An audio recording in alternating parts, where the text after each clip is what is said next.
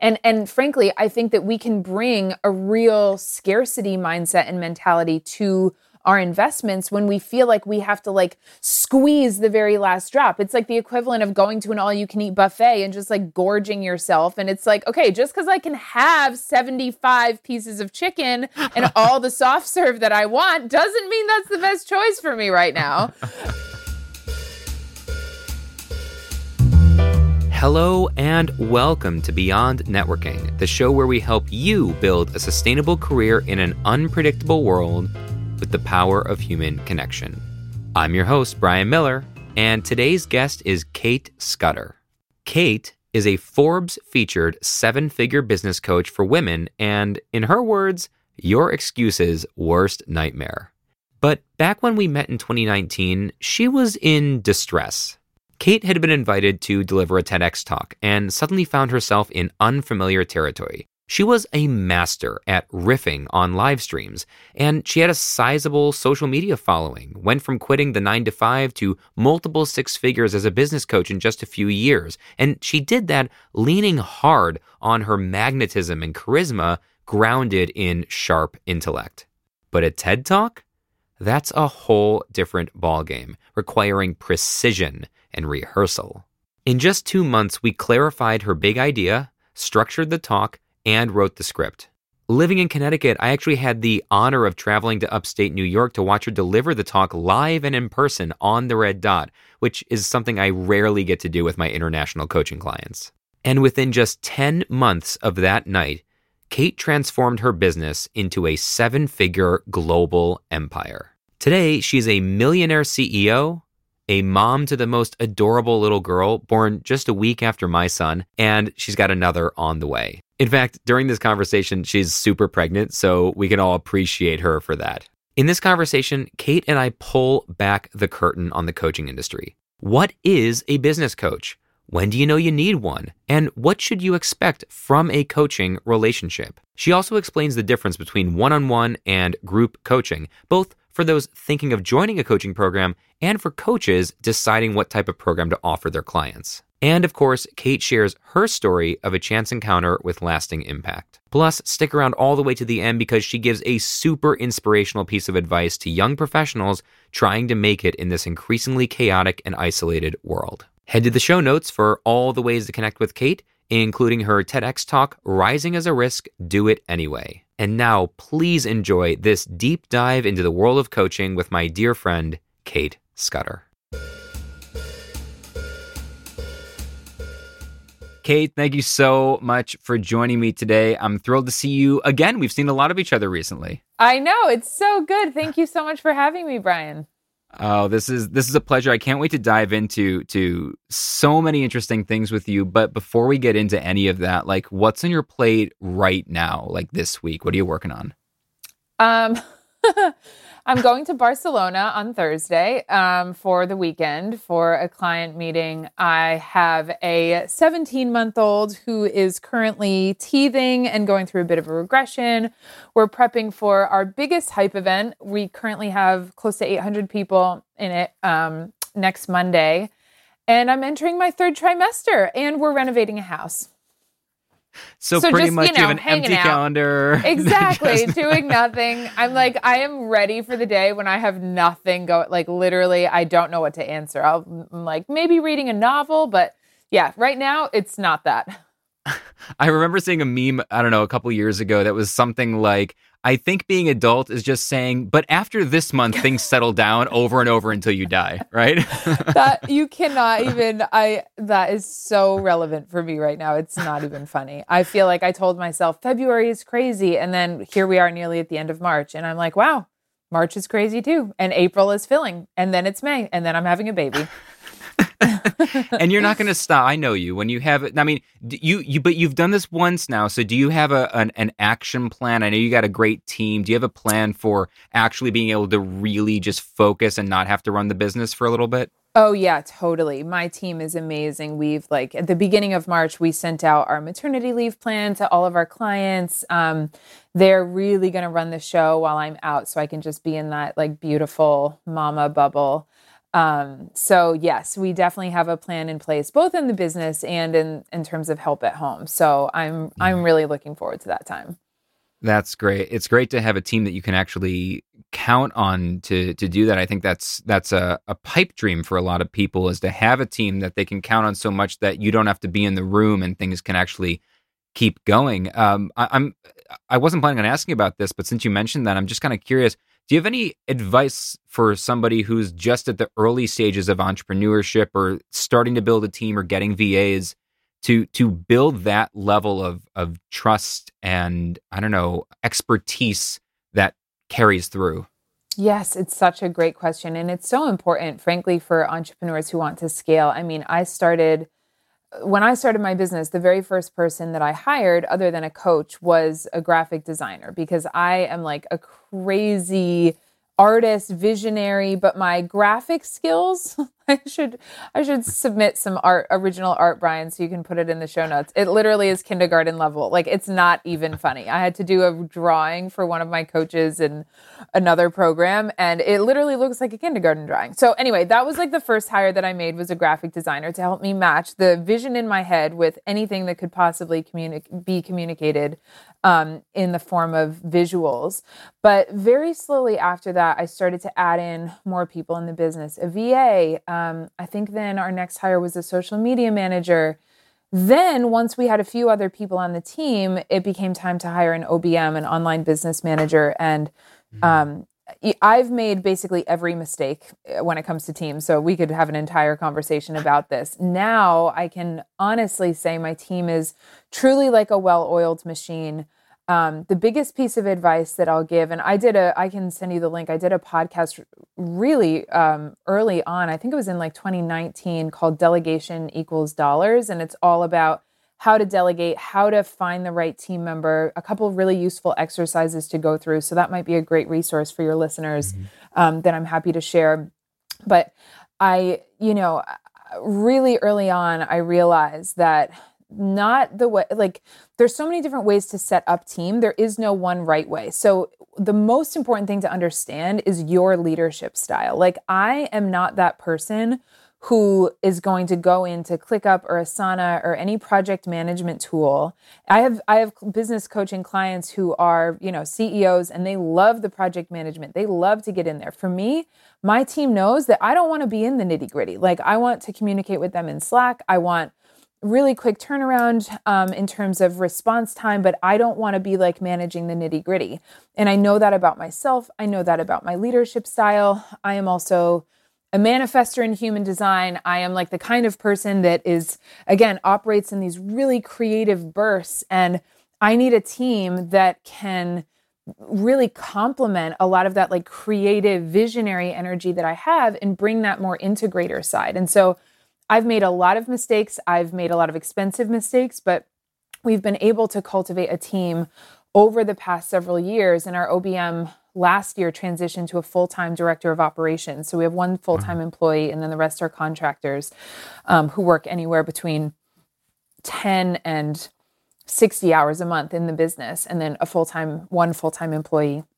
Mm-hmm. Um, but that's really just been a process of figuring out again, like it's not about somebody who can show you all the fanciest talk. It's about do you vibe with them? Do you have rapport? Do you understand yourself and your leadership style? Yeah. And do you have really clear communication and expectations? And that's really the foundation of an amazing team. Not to mention buy into the vision of your company. Like people yeah. at my company don't just like work for me for a paycheck. They work for Kate Scudder International. They're passionate about supporting women to use their gifts to build a profitable, purpose driven business that changes the world. Like they're bought in not just to me as a leader, but to the mission that we stand for. I I so so many interesting things there. That last thing you just said for me when I made my first hire, and I took an embarrassingly long amount of time to in my career to finally do that. Like, I mean, when we first met, it was one of the first. You were like shaking my shoulders over lunch, like you need to hire somebody. Totally. And it took me like three more years before I finally did it, uh, until I was literally drowning. And I think I I was gonna say I got lucky on my first hire, worked out so well, but what I what I did for that first hire is when I put out the the open call, the job listing, whatever, I really didn't put on the job listing the skills that I needed because uh, I figured most of the skills I need I could I could teach. Any anybody could do that. High schooler could do them. You know, ultimately, what I was trying to focus on was this is what my brand, my mission stands for. This is what I'm trying to build. This is the dent in the universe I'm trying to make. And does this sound like something you you also want to help me build? Like, do you want to dedicate yourself to this and live these values and, and principles? And I found two people that just gel really, really well with that. I think that's it was so valuable to do that. That's so great. Yeah. yeah. And I think that it's it's interesting like, you know, hire for skill, hire for personality. There are definitely things you can teach, skill being one of them. Um, and I think it really depends on the role in the business. Like I personally would not hire a tech expert like a tech our tech VA for example and like with with zero skill and expect that to skill them up because right. I don't possess those skills. I'm hiring right, right, that person to have that skill set. But um but for you know my right hand woman you know she can learn how to use whatever tool um it's that buy-in. So I think you're a hundred percent right with that and I'm so glad that you found those people and I think that it's good to know different roles require different things and make sense to pay more attention to certain things as you're hiring that particular role. Like I wouldn't hire a podcast ed- editor that I had to train to edit podcasts. right, right, no doubt. That that's that's a good that's a good correction on that. The kind of people I were hiring were not to do hyper technical stuff like that because those are actually things I enjoy and I'm trained in. So I'm still right. doing the hyper technical stuff. I needed people to management my manage my life basically like and totally. go into the project management software and that I can only pop into once in a blue moon and just make sure everything looks right. Uh, but right. other than that, my schedule stays stays on track. I mean, so so here's the thing. Uh, the at this point, folks listening will have heard my three sentence intro before this episode, but but I want to hear from you. You know, if if you bumped into somebody at a cocktail party or social gathering, now that that's a thing we can kind of do again, sort of for a little while, uh, these days, and and they said, you know, what do you do? What's your answer these days? So interesting. I tend to be in an instance like that. Um, I feel like I say less is more. I definitely feel, and this will, I'm speaking the human connection here, language here, Brian, but like interested is interesting. I probably wouldn't go on a big diatribe about what I do. I would say, oh, I'm a business coach. I help female entrepreneurs grow and scale companies. Um, that's literally probably what I would say. And if they asked more questions, I would share more.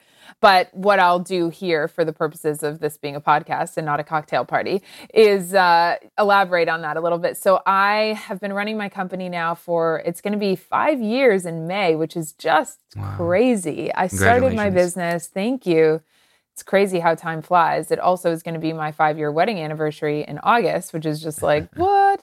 Lots of anniversaries happening. Um, but anyway, I started my business from Bali. I was living there as an expat, working another job to save up enough money to finally be able to launch this thing after sitting on the sidelines, honestly, for over a year and a half watching other women be a brand feeling like oh well there's there's one really inspiring female leader empowerment person. I guess the world doesn't need more of us. Um, and just doing this like ping pong back and forth thing with myself of am i really ready to do this? And it was may of 2017 that i finally launched my business.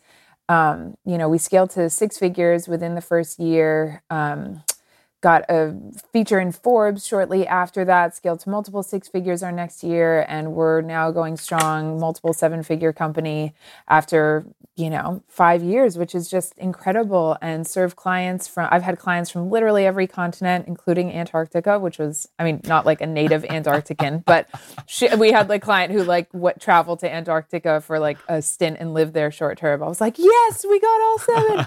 Um, but um, no North Pole yet. Still waiting on that one. But anyway, just have served women from all over the world, from everything from oh my god, I'm going back to our TED talk, Brian. Digital marketers and dog walkers, but literally like every kind of coaching consultant and mentor under the sun, um, brick and mortar retail companies, network marketing. There's just been so many different kinds of businesses, startups that I've worked with. My passion really is supporting the CEOs of those companies, mostly female leaders, to become the most emboldened version of themselves so that they can create the kind of impact that they want, truly turn their online business into a movement, not just a a business and a brand, but an actual movement that creates a lot of buy-in, a lot of momentum and waves of ripples that really do change the world and, you know, at at the same time make a shit ton of money. Hopefully I can star on your show. yeah, absolutely. Great. Absolutely. I don't think there's too many seven year olds listening to this uh, That's show good. about yeah. going beyond. Pro- maybe networking. above yeah, maybe above their heads.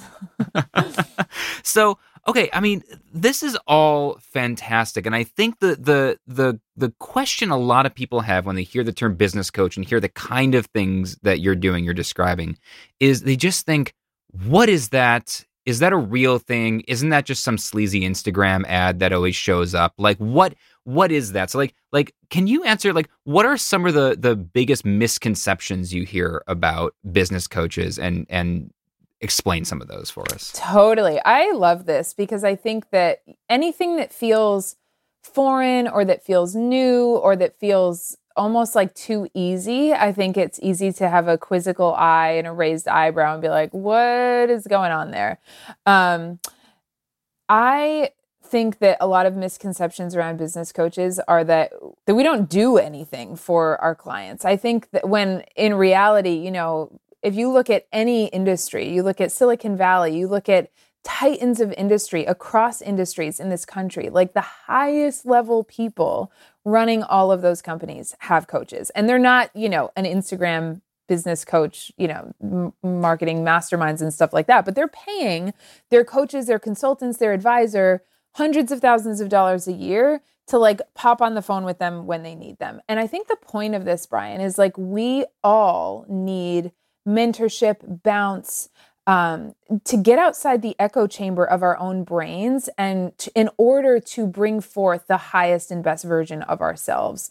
The the most critical thinking the most creative thinking the most um, resilient and and innovative and um, dynamic leaders that we can possibly be. I think, you know, the phrase it's lonely at the top, I think I think about that a lot as it relates mm. to my mm. business and the kinds of women that I serve. I when I started my business, I worked with a lot of women who didn't have businesses yet and were just starting to to like begin and visualize like what can I do with my gifts. I have some courses and programs and things like that for people who come into my world and are at that stage, but now all of the live coaching that I'm doing is with established business owners. And what I see is that the, the misconception is like, oh, once I know how to do XYZ thing, I won't need a coach, or like it would be a bad investment to hire a coach. And it's like that thinking could not be further from the truth in my experience, both in terms of serving my clients, but also in terms of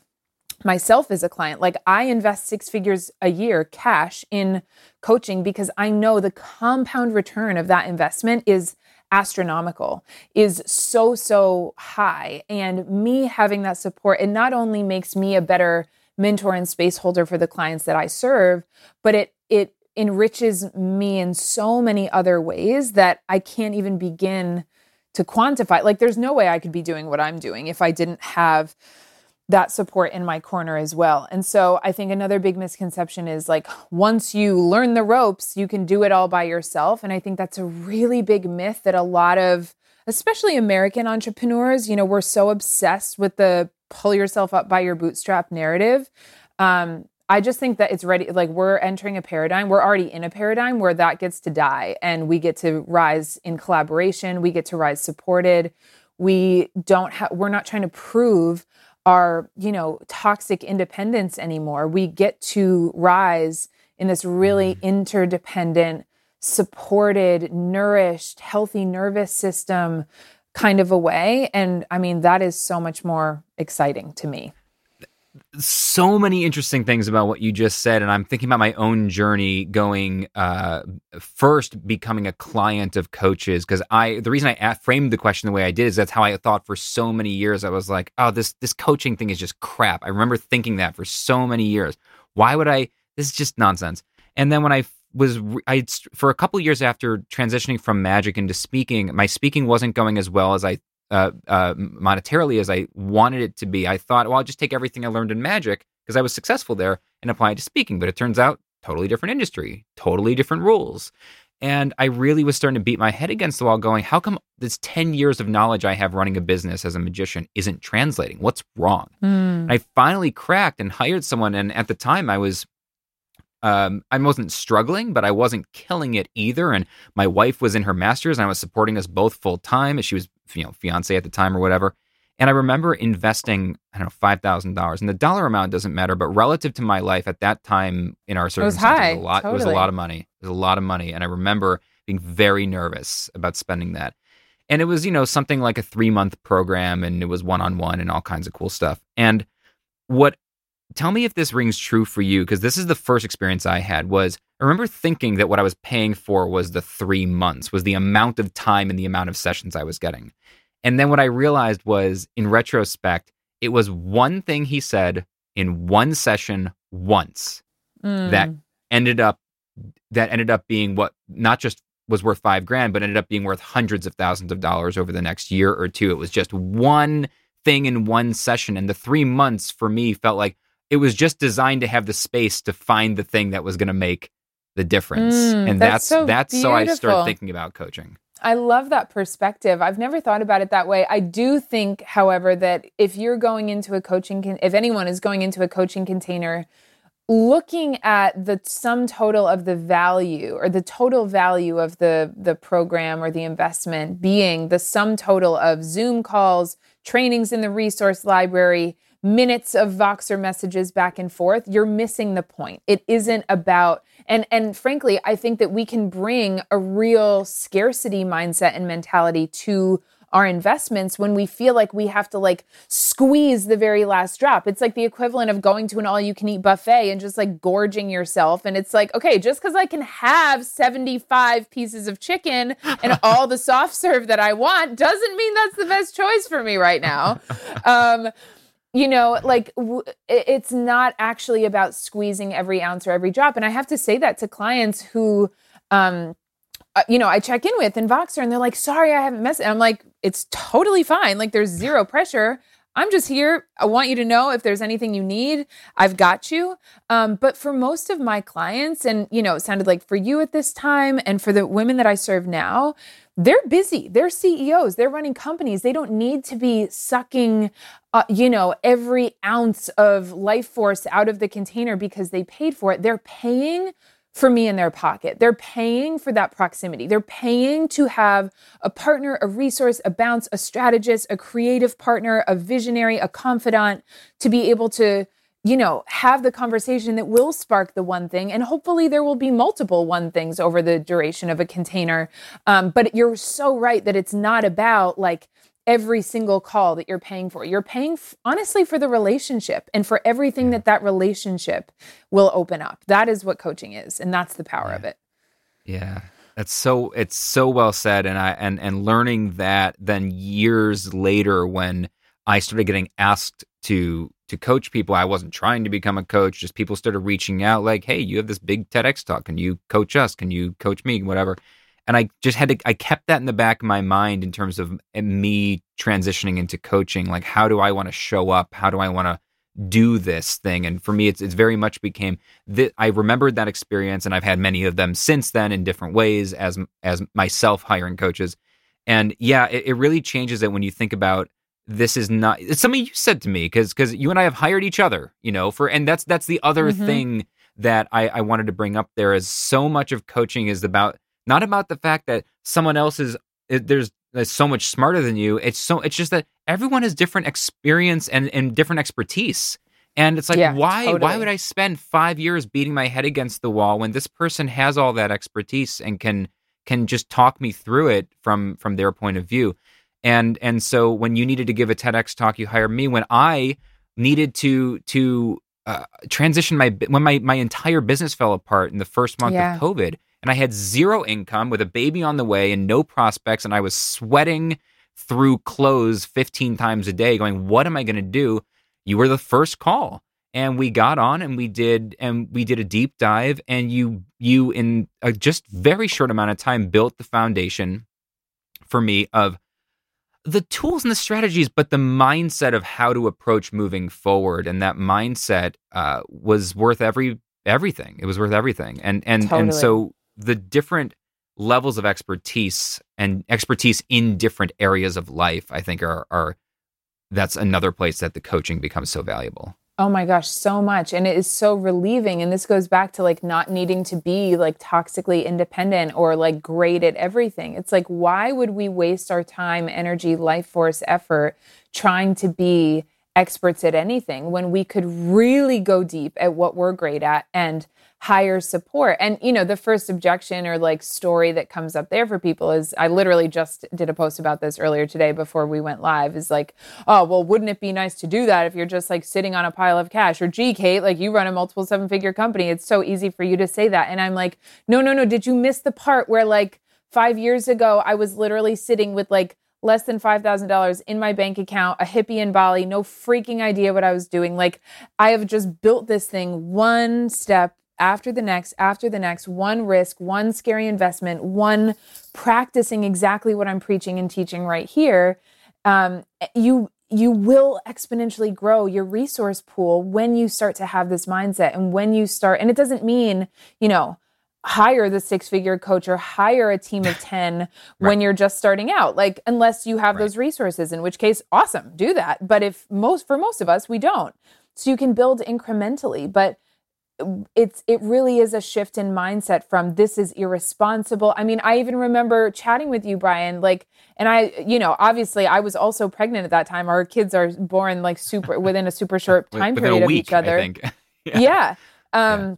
and and like had so much compassion for that like daddy fear like you're the provider of like okay i like i know i need this now more than ever and this is the time that it stings more than ever to like see those dollars leave my account and yet it's the most important time to do it that i got invited within three months of the the pandemic happening so i started getting invited in so many podcasts because i had very visibly pivoted very successfully as a as a speaker i went back to magic a little bit whatever i needed to do but I was really publicly very successfully pivoting in a way that many people weren't who are in my space, the live entertainment space that disappeared, uh, the live event space that disappeared.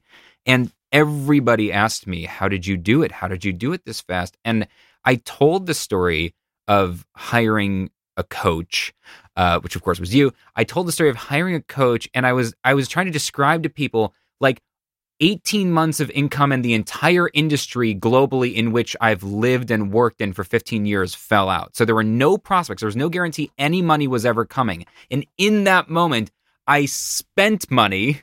the, the first right. move I made was to spend money because I knew that I didn't have a year to figure it all out. Yes. I needed I needed everything you could and I didn't just need here's what's even more important. What you didn't give me was all the information. What you gave me was the only information I needed at that moment to make the next step. And that's right. a lot of the power of coaching is the curation. The what do you what does this person need to know right now and not get buried in all the information that exists? Totally. And I think this is a really great point for anybody who's listening and like, okay, I know I need support, but what kind of support? You know, there's all sorts of different investments that a person can make in their business, whether it's starting, pivoting, transitioning, scaling. Um, you can take a course and learn phenomenal information. And there are still courses that I buy. Like I'm in business and in life. I just bought a course from a birth um, coach for an up like my upcoming birth and preparing for a home birth because there is information there's like positions there's like data that i want to learn and things i want to know but that's a very different kind uh, and you know so many courses to teach you how to do certain things schedule a launch edit a podcast whatever the tech logistic back end thing is but the value and it's not to say that's not as valuable, but it's a totally different value set than being able to get on the phone. Like it wouldn't have served you as much, Brian, if I was like, hey, go take Nail Your Niche or my pivoting course or any of that. You're like, no, I need like you to see me and my business and for there to be a dynamic back and forth and understanding so that you can tap in and benefit not just to the contents of the course, but the creator of the course, and have all of that wisdom, knowledge, skill set, information applied to your unique situation. Like the and the value of coaching is just that's where it really shines. I want to ask a question here about the difference between one on one and group coaching now, because this is something that I've struggled with. I have done, I have run groups once or twice and never gelled with running them and have gone to the model of one on one for all of my work. The problem with one on one, as you and I both know, is it's all of your time and energy. It's a tremendous amount. You can serve way less people by doing one on one because you literally mm-hmm. only have the hours you have, whereas you can serve 10 times as many people in the same hour in a group. Now, you mostly do groups, right? Correct. Yes. Okay. So maybe you can help me and us understand. Imagine someone listening is thinking about getting a coach. They have the budget, whatever it is, they're looking for a coach and whatever they're looking for and they're trying to figure out for themselves should I be going for a one on one coach or should I be going for a group program? Would you be able to talk us through kind of how does somebody decide which is which is better for them? A hundred percent. And I can definitely answer this from the perspective of being a client or being the person who is making the investment. Um, as somebody who has both invested in masterminds and private coaching consistently for five years. Um, I can also speak to it from a, the business owner standpoint and like scalability and building that out. So there's kind of two sets of responses here, but I'll start with what you asked about, you know, being the client. I think the first thing, the most important thing is very similar to what I said about, you know, hiring a team member is understanding the kind of support that you desire. And so, for example, the benefit of having a private coach, uh, a one on one mentor that you can speak to, is that you have the and depending on the access, how many calls, is there support in between? Um, do you vibe? I mean, number one, the most important thing with a coach is do you align with their values? Do you like this person? Do you want to be does your nervous system feel relaxed around them? They can still trigger you but like d- not to the point of like setting you into a tailspin. Like they might expand you they might stretch you. Certain things that they do might like ooh like raise something for you. Um, and if we're doing our job as coaches that should be happening a little bit. Um, but not to the point of like making you know you want to push that person away. So do you feel a resonance? Do you feel like deeply trusting? Because in a coaching relationship you are going to show up and celebrate as your most powerful full power self. You're also going to need to show up if you want to actually get value out of it as your most vulnerable self and expose your weak spots and expose the things that are hard and not working. Expose your mindset blocks. Expose the areas that you keep tripping yourself up in even if you know better. Like you want a mentor that you can bring that all to the table with and say, hey, this is where I'm at. I'm multifaceted. This is what's going on. Um, so that's the first thing to look at. But then, as far as group or private, really understand what you're looking for. If you want a container that is going and I use that word very intentionally and I talk about all my offerings in the in the metaphor of container. Like if you want a container that is intimate, it is just you and that person, you don't want anything additional, you just want the ability to talk to them for them to understand your business, get in, get out kind of thing, that then a private container I think is the best fit. If you desire like a, a mentor to really see you, know you, understand your business, but you also desire. Um, I use the term sisterhood because I mostly work with women, but you desire relationship, collaboration, networking, connection with other entrepreneurs. You desire yeah, both that, like yeah. exactly that that being seen and held and heard privately, but also benefiting from you know the true in the true napoleon hill sense of the term a mastermind like a hive mind of multiple people and perspectives to support you in addition to just one other dot that you are in relation to um, then a mastermind might be a great fit for you and yeah. if you are looking for mostly information with the ability to ask questions, like a live course or group program might be a good fit for you. And you're looking at different tiers of investment. Yeah, and I think that's what happened to me from the coaching side where I ended up pretty much exclusively committing to one-on-ones is I I've been in group programs and I've benefited from group programs. I love the cohort. I love having a group of people around me. So I was trying to run groups thinking I love being in that. But then I realized the kind of groups I was in for what I was trying to achieve were very different from what people were actually hiring me to coach them in. Like as a speaking coach, I'm working with them on their script and their story to get to a specific talk that they have to give, whether it's TEDx or a keynote or whatever it is.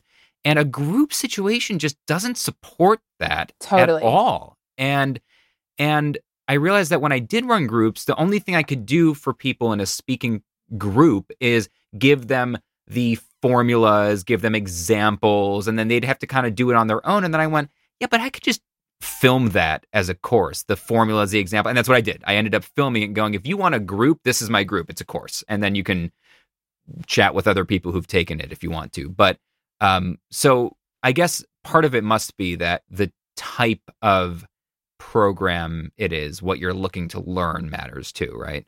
A hundred percent. And I also think it's important to ask the right questions and be discerning about what the vibe of the group is. So as you mentioned, Brian, I have two, I have, I run two masterminds. One is open to 30 women at a time and there's two different cohorts in that group of 30 um, and we're broken down by time zone for so like maximum 15 women on each call.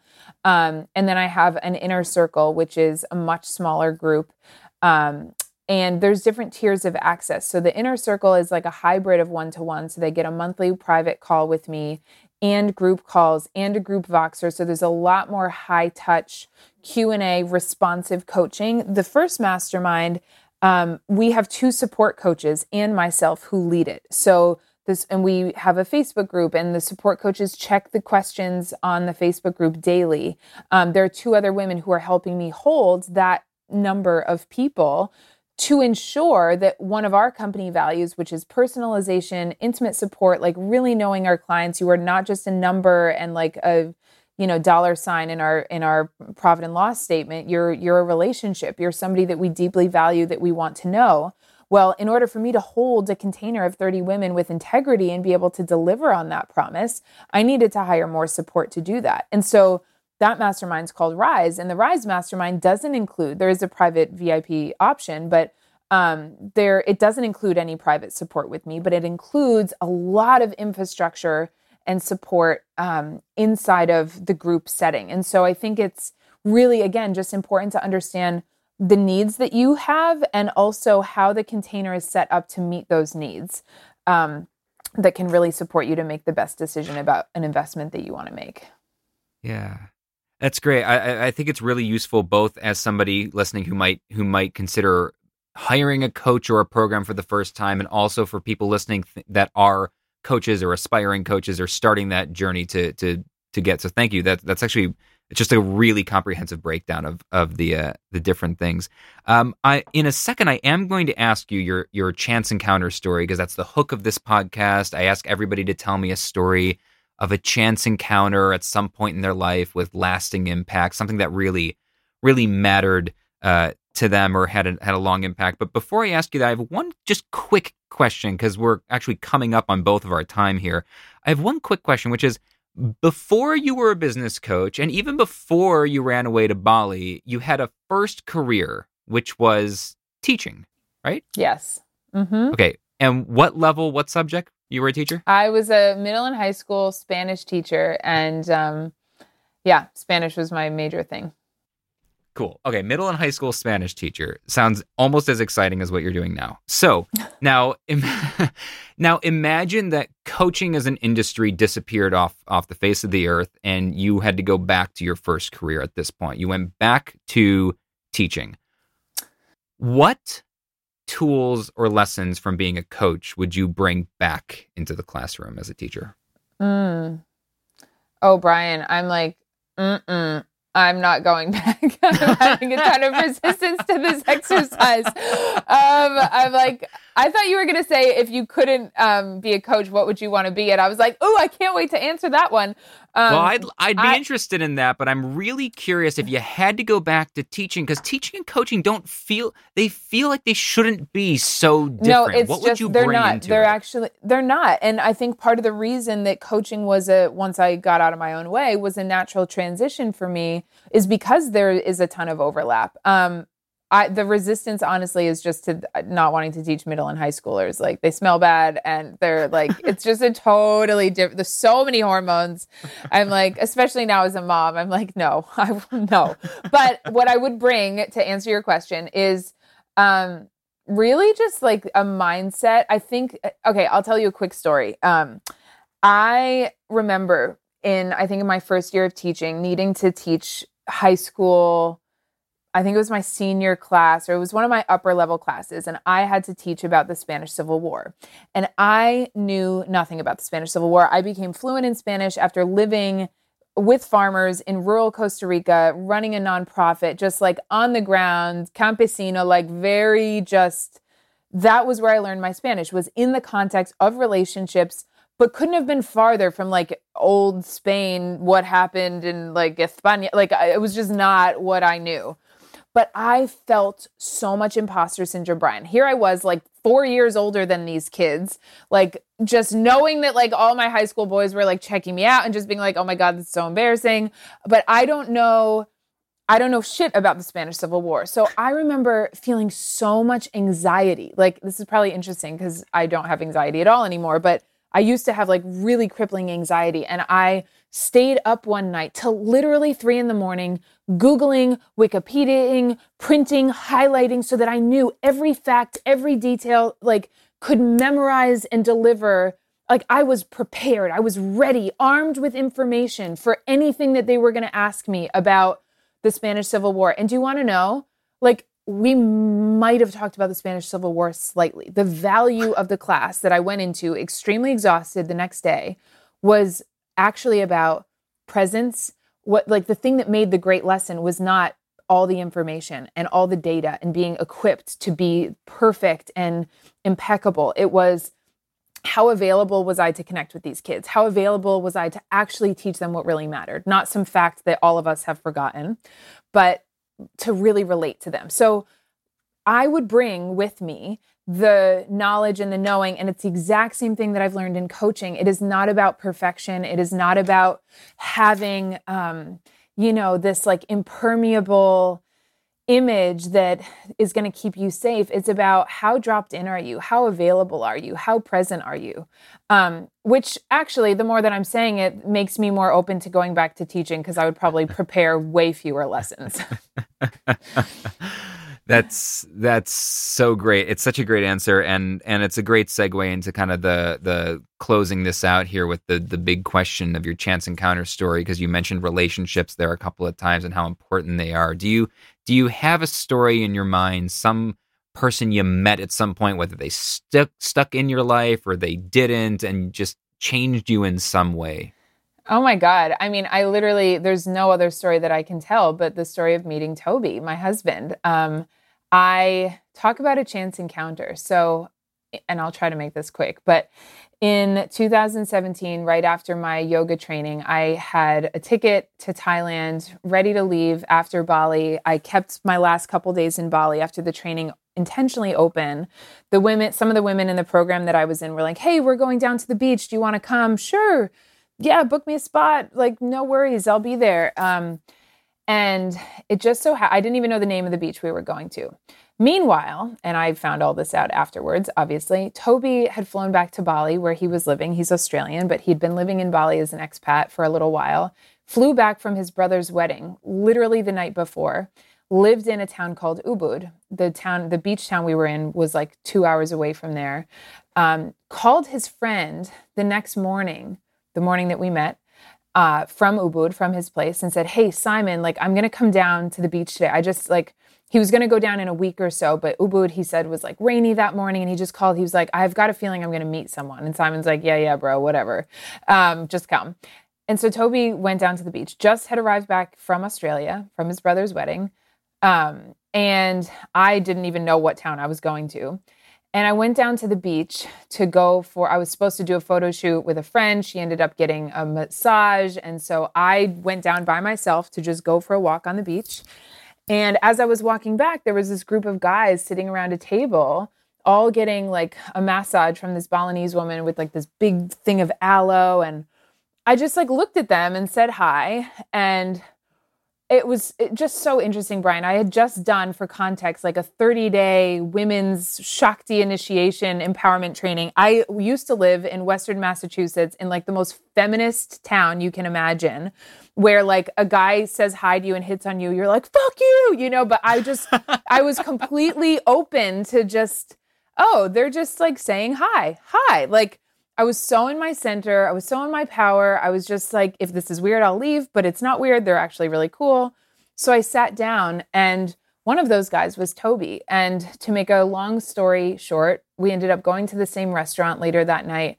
He came up and greeted me, greeted all my friends. I was like, this guy's different. And I ended up staying there. They sat at the table right behind me. Um, and they ended up staying later. I ended up staying with them, moved over to their table, as all great marriages do. Start with um, he ordered lots of frozen margaritas for all of us, and um, it just turned into this most like something out of a Nicholas Sparks novel. We went down and like skinny dipped in the ocean. He was like showing me the Southern Cross in the sky, and I just remember looking at him and being like, what is happening? Like, but the chances of us meeting were so. I, I, mean, I could cry just telling the story and to know like we have a daughter and a second on the way, and we'll have been together seven years and four days, actually. That's the anniversary of us meeting. Um, it, it is just, it's one of those things that makes you realize that there is more magic at play and more synchronicity and serendipity and benevolence that is guiding us exactly where we need to go than we could ever try to control or do ourselves. So that that's got to take the cake that one. It's fantastic and I love that guy and I miss you and I miss you both. it's been a long it's been a long time since we've seen each other in the in the real world. That's a it's a beautiful story. Before I ask you kind of the sign off question here, where do you want people to find you, connect with you uh, on the interwebs? Yeah, thanks so much for having me, Brian. It's great to be on. Um, Instagram is the best place, guys. I'm at Cait Scudder, um, Cait with a C. You can also find me at katecait.co or on my podcast, Born to Rise, which is on Spotify and iTunes and all the good places. Fantastic. So, close us out here. Most of my listeners are young professionals, 25, uh, kind of 22 to 35, early stage of their careers Although recently I've seen a growing contingent of folks closer to retirement age, maybe looking to make a change in their in their life or career. What one piece of advice would you give to somebody who's just trying to build something sustainable for themselves in, in an increasingly unpredictable world? Don't be afraid to take risks, um, which, you know, based on my TED talk, is not surprising that that's the piece of advice, but truly, um, risk is where it's at, you guys. Um, I, I, think, as you say, Brian, this is an increasingly unpredictable world. To expect to quote unquote play safe and take make low risk decisions and see high yielding return results, um, you're just kicking you're ki- you're kicking your what you desire down the line, and you're kidding yourself that that's how to get there. I truly know that everything from that story I just shared with you about meeting my husband to um, to building the company that I have today, all of those really the most beautiful things that I have in my life and that I'm able to celebrate are the result of taking risks without a guarantee. And I'll add as a caveat to this piece of advice become your own promissory note. You are not going to get a promissory note from the universe, from a coach you invest in from a, a, new you know career pathway that you decide to pursue that it's going to work you are going to be the person that makes it work. So decide take the risk and really back yourself with everything that you've got because there's no way for you to fail when you do that that's such a great way to close it out. Cait, your TEDx talk is Rising is a Risk, Do It Anyway. Links in the show notes. You we didn't talk about it at all because it drives me crazy when people ask me all about my TEDx talk when it's public when I'm on a podcast. So obviously go listen to Cait's talk. Cait, thank you so much for spending uh, the time with us. And uh, this is just lovely and uh, good luck with uh, the final trimester and everything that's to come. Thank you so much, Brian. It's so great to be here.